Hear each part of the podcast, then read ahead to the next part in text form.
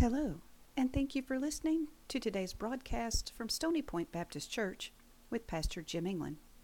Today's message is a continuation in the series Jesus Ministry in the Gospel of Luke. And now, here's Brother Jim. Very good. And I'm going to ask you to take your Bibles. We're in the Gospel of Luke. We've been going through the Gospel of Luke, and we're going today to just move on up to chapter 24. So if you want to turn with us to, to Luke chapter 24 this morning, we're going to begin reading here in verse 13.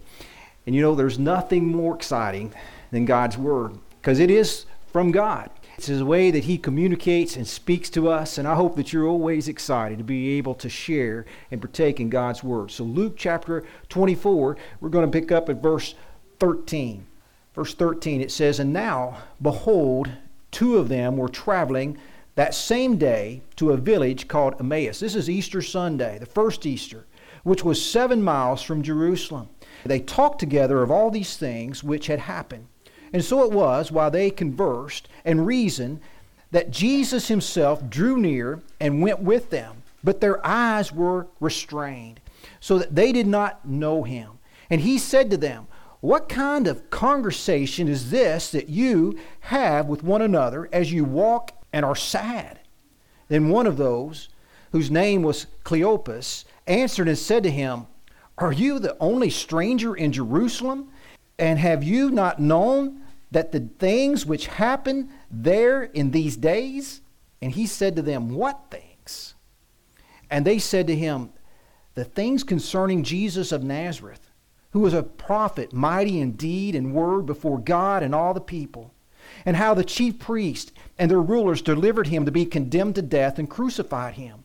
But we were hoping that it was he who was going to redeem Israel. Indeed, besides all these things, today is the third day since these things happened. And yes, certain women of our company who arrived at the tomb early astonished us. When they did not find his body, they came saying that they had also seen a vision of angels who said he was alive. And certain of those who were with us went to the tomb and found it just as the women had said, but him they did not see. Then he said to them, O foolish ones, slow of heart to believe in all that the prophets have spoken? Ought not the Christ to have suffered these things and entered into his glory? And beginning at Moses and all the prophets, he expounded to them in all the scriptures the things concerning himself. Then they drew near to the village and where they were going, and he indicated that he would keep on going further, but they constrained him, saying, Abide with us, for it is toward evening, and the day is far spent. And he went to stay with them. Now it came to pass, as he sat at the table with them, he took bread and blessed it and broke it and gave it to them. Their eyes were open and they knew him, and he vanished from their sight. And they said to one another, Did not our hearts burn within us while he talked with us on the road and while he opened the scriptures to us? Let's have prayer. Lord, we thank you for this day. Thank you for celebrating Easter. I just ask that you would just bless this time. Give us wisdom to understand your word. Make it come alive. And Lord, I just ask that we can all be different because we've been in your presence. We thank you so much now. In Jesus' name, amen. You know, this past Friday, it was a little chilly. But I went out, I told Margaret, I'm putting my gloves on, my hat, and I'm going to mow the yard. It, my yard didn't look too good. I hadn't got the chance to mow it this week. And I said, I'm going to mow. And, and she said, Why are you doing that? And you know, back when I first started as pastor, I was out driving one day, and this fellow from church, his name was Jack, and he was he was mowing. It was cold. It was kind of like this. It was an Easter week. It was just cold, and he was out mowing, and I just pulled in. I said, What in the world are you doing? You shouldn't be out mowing in weather like this. He just stopped and he said, Jim, Easter. Do you know it's the grandest day, the greatest day in all of history? Easter. It's about Jesus Christ coming back from the, grave, paying the penalty of our sin. He said, There's no day greater in all of history. I said, Yeah, I understand. He said, Jim, God's been good to me and blessed me. I said, Yeah.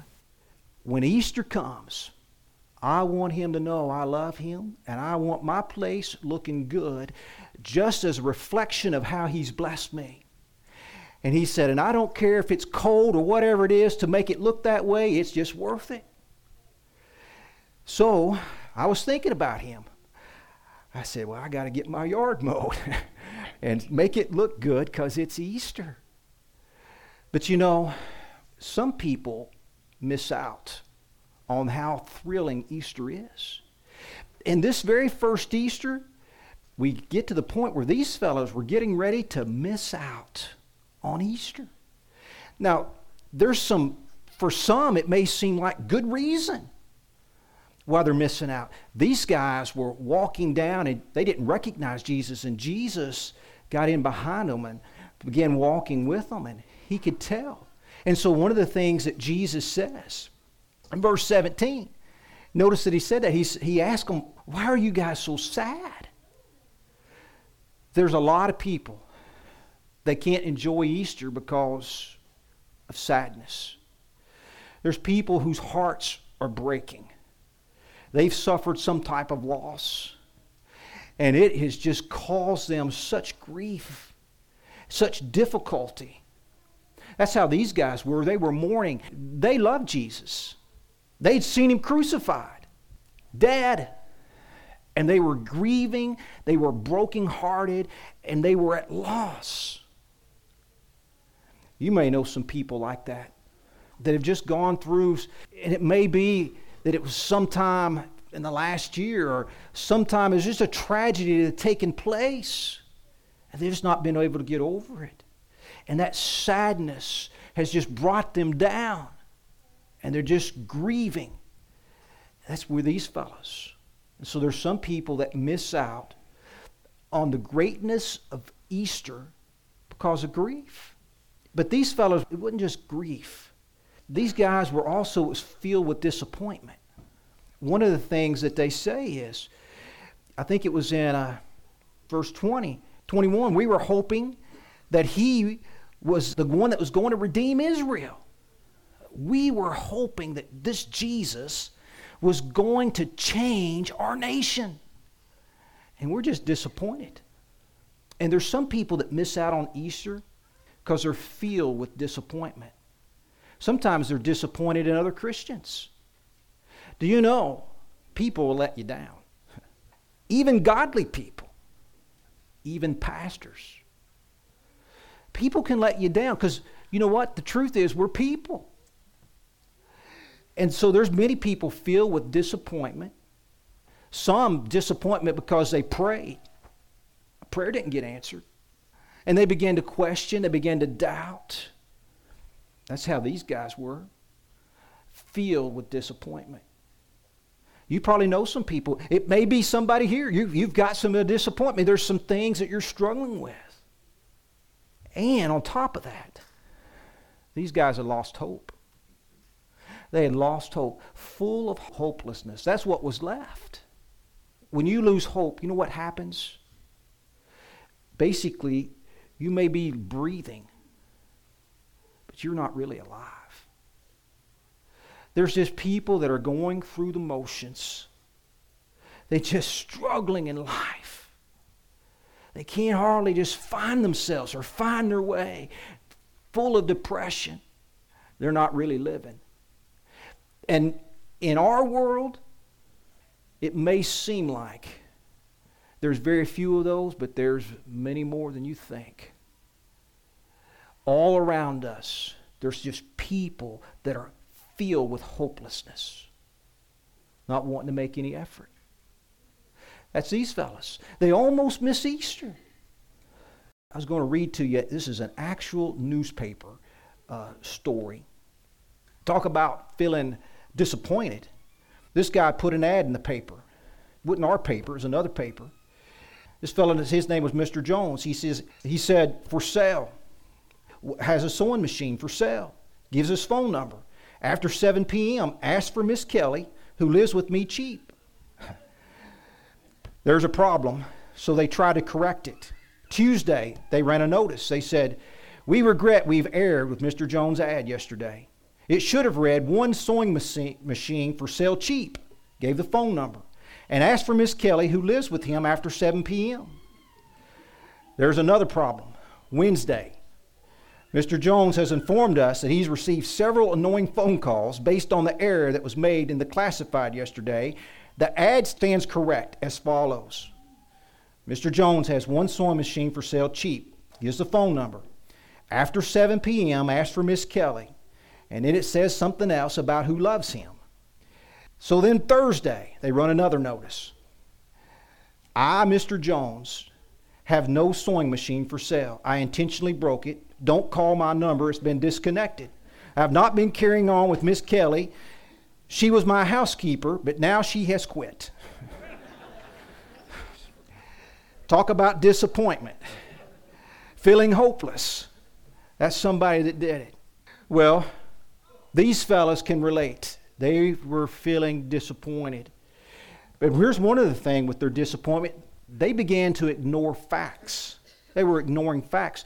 And so in here, they began to list some of the facts. They say, This morning, some of the women have reported to us. Well, earlier in chapter 24, we have that report. Actually, in verse number 2.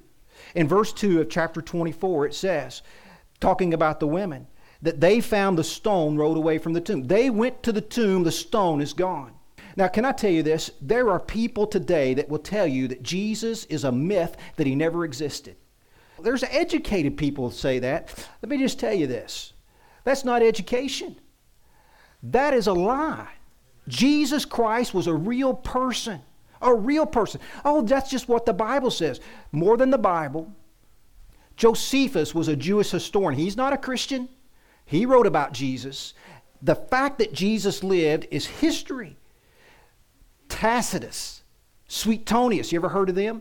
Roman historians. They're not Christians. They're not writing from a Christian perspective, but they know that Jesus lived and they also know that he died on a cross. That is fact. So, what we're seeing when somebody says Jesus never existed, that's a lie. That's false. That's not very good scholarship.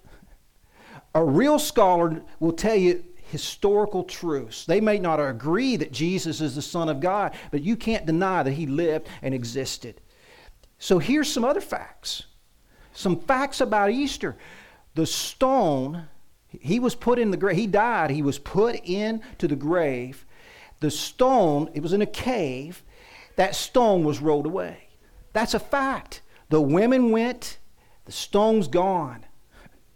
Not only was the stone gone, but as they look inside, guess what? It's empty.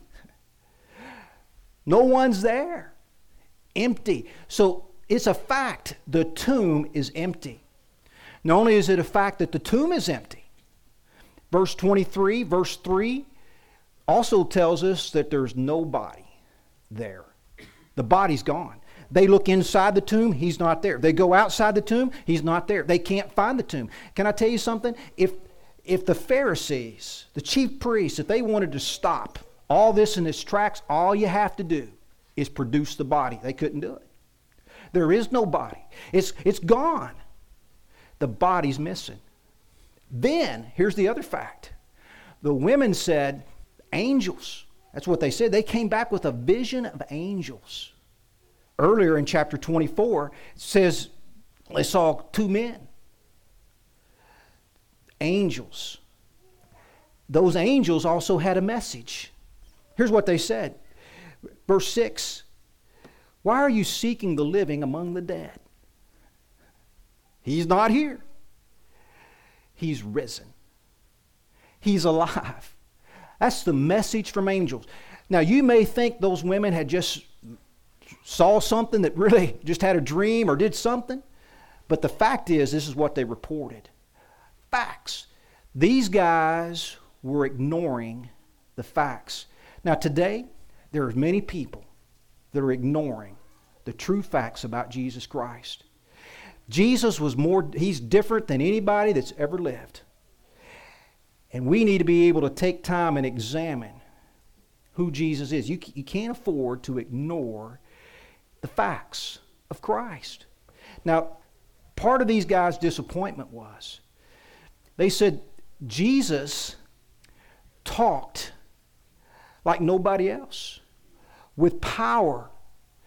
He had words and he did things with power. Jesus did miracles. Jesus, when he spoke, he spoke with authority. When Jesus spoke, he helped people. When Jesus touched people, people were healed. They were people that couldn't see that now could see. They were people that couldn't hear that could hear. They were people that were lame that now could walk. Jesus had power and authority over nature. Jesus fed 5,000 at once. He calmed storms. Jesus had the authority over demons. He even had the authority to, to raise the dead. Jesus, when he spoke, he looked people in the eye and he could relate to people. He could tell stories that people could understand. People could just see that Jesus cared and loved them. And so they said, you know, that's what we're disappointed in. We really thought he was the Messiah. But we watched him crucified, and you can't come back. Dead is dead. How could he be alive? So, as Jesus was walking along with them, Jesus begins to speak to them. And so he tells them, verse, go with me, verse 26. Look what he says. Ought not the Christ to have suffered? That word ought not, here's what he's basically saying. It was necessary. Wouldn't it necessary that the Messiah had to suffer? Wouldn't it necessary that the Messiah had to die? Do you know that the scriptures talk about that? And Jesus began to unfold for them these scriptures. Wouldn't it have been great to have been there? Wouldn't it have been great to have heard Jesus say, Let me tell you what this scripture means? And Jesus started with Genesis chapter 3, verse 15. There, Adam and Eve had sinned. So he's pronouncing their curses in chapter 15. One of the curses was the woman's seed would be able to have his foot and step upon the serpent's head. And it would bruise his heel, hurt and the, the serpent's head. It was a prophecy, prophecy of the virgin birth, the very first prophecy of Scripture, right there. Later on in chapter 3, animals are killed to provide skin. Blood was shed, once again pointing to Jesus. Later on in Genesis, there's a lot of different things, but for example, chapter 22. You know, there's a new movie that's out right now called His Only Son, Abraham and Isaac. And there in chapter 22, Abraham is asked to offer his only son as a sacrifice. You see, actually in Genesis 22, you know what you get? You get the crucifixion from the father's point of view. It was heartbreaking for Abraham. And you can see how his heart was breaking.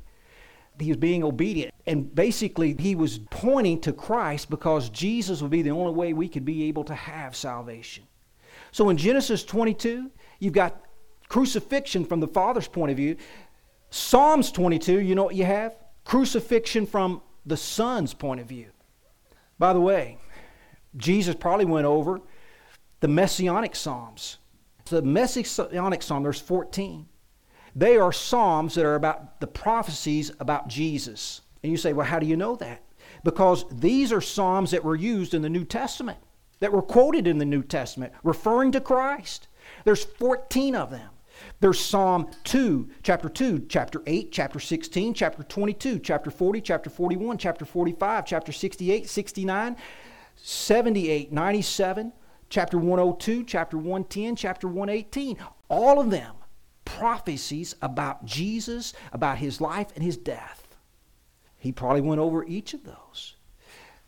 Fulfillment of Scripture. Jesus said, Isn't it necessary that the Son had to suffer? You know why else it was necessary? Because somebody needed to make a substitution for our sin. You couldn't pay for your sin. I couldn't pay for my sin. Jesus Christ on the cross went to the cross to pay the penalty of your sin. We're guilty. Every single one of us is messed up.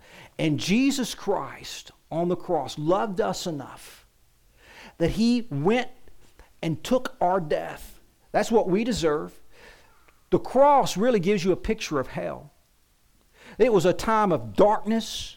It was a time of evil. All sin that's ever been committed was placed upon him. It was a time of shame. Jesus endured it all for you.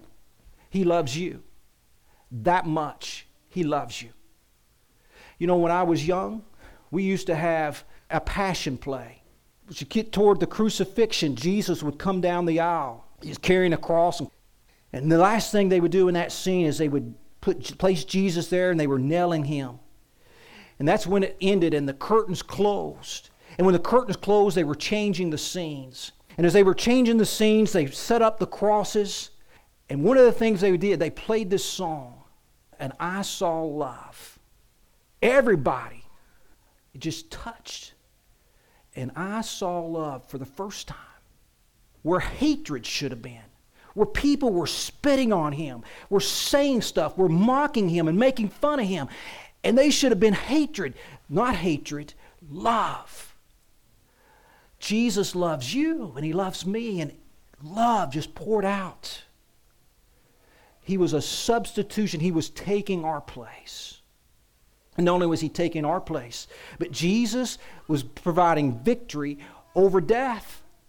The last thing that Jesus would say is, It is finished. That word, it is finished, is the word, could be translated paid in full. If you owned a, had a debt and you paid that debt, they would stamp it and they would say paid in full. It would be the same words that Jesus echoed. It is finished. The sin debt was paid. Your sin debt was paid there upon the cross. You could be forgiven. There was now victory for anyone that receives Christ. You don't have to fear death. The sting of death is gone. Not only Jesus was making a bridge to heaven, Jesus would say in John 14, 6, I'm the way, the truth, and the life. No one comes to the Father except through me. Jesus didn't say, Hey, I am a way. There's all kinds of religions. He, Jesus is one way. Jesus didn't say that. He's the best way. Jesus didn't say that. Jesus said, I am the way, the only way. You can't get to God except through me. There is no other way. Why would God allow him to suffer like he did on the cross? He wouldn't have, except he's the only way. The only way you can be saved. Easter, these fellows almost missed it. But they were changed because they realized who Jesus is. They didn't miss Easter because they recognized Jesus is alive. Now, let me just share with you just some final truths right here. Some final truths because there are so many people that need to know the good news about Jesus Christ that Jesus Christ loves you, He died for you, and He wants to be able to save you, to forgive you, and give you an et- et- eternal life, to make it to where you can overcome death. You'll die physically, but you'll be with Him forever. You'll live eternally with Him. So, what did Jesus do? How did He minister to these fellows? Well, one of the things that we see is Jesus walked with them where they were going. You know, you and I are alive for a reason today to be able to live life with other people, to walk with them through life's difficulties. And then, not only did Jesus walk with them, but Jesus talked with them. He asked them questions. He helped point them to Jesus Christ. Not only did Jesus talk with them about Christ, but Jesus shared with them the truths of Scripture. Scripture is powerful, it's like a two edged sword. Scripture is God breathed, it's profitable for doctrine, for reproof, for corrections, and training in righteousness. Jesus shared a meal with them. Now, he wouldn't have except they asked him. He would have kept going, but they asked him, Stay. And Jesus stayed and he shared a meal. You know what? A meal in Jewish times, in biblical times, it was a, a sign of friendship. Whenever you eat with somebody, the worst thing you can do is to go behind their back and start talking about them. Eating a meal is a sign of friendship. Jesus ate with them to be their friends, and he shared the truth with them. And these fellows' eyes were open. The Word of God will open your eyes and help you to see. You and I can take what Jesus did and we can apply it. We can just begin to talk, walk with people, talk with people, love on people, share scripture with people, be friends with people, And the next thing you know, they'll want to know the Jesus that you know. And you can have an opportunity to lead them to Christ. The greatest decision you'll ever make in your life, you know what it is? Giving your heart and life to Jesus Christ. The greatest day in all of history, Easter. Jesus Christ paid for sin, proved it. Sin brings death, but if death's been conquered, sin's been paid for. Jesus proved it. Easter, resurrection, means death. The sting of it's gone. You can be able to have peace. My father died when I was 10. Shook me up. I had no peace. Couldn't sleep at night. It just bothered me. I gave my heart and life about nine months later to Jesus Christ. For the first time, I could rest, sleep at night with peace. You can have that peace. It's a peace that passes understanding. It can't be explained. If you don't have it, you can have it today. You can give your heart and life to Jesus Christ. We're going to have prayer together. Let's pray. Lord, I thank you so much. Thank you for each one that's here. It's so good to see people come to want to worship you, to want to hear your word. Lord, may you bless this time. Lord, there may be somebody that doesn't know you as Lord and Savior. What a great day to be able to surrender their life to you. May you give that person courage. Will you help them to step out in faith and let today be the day of salvation?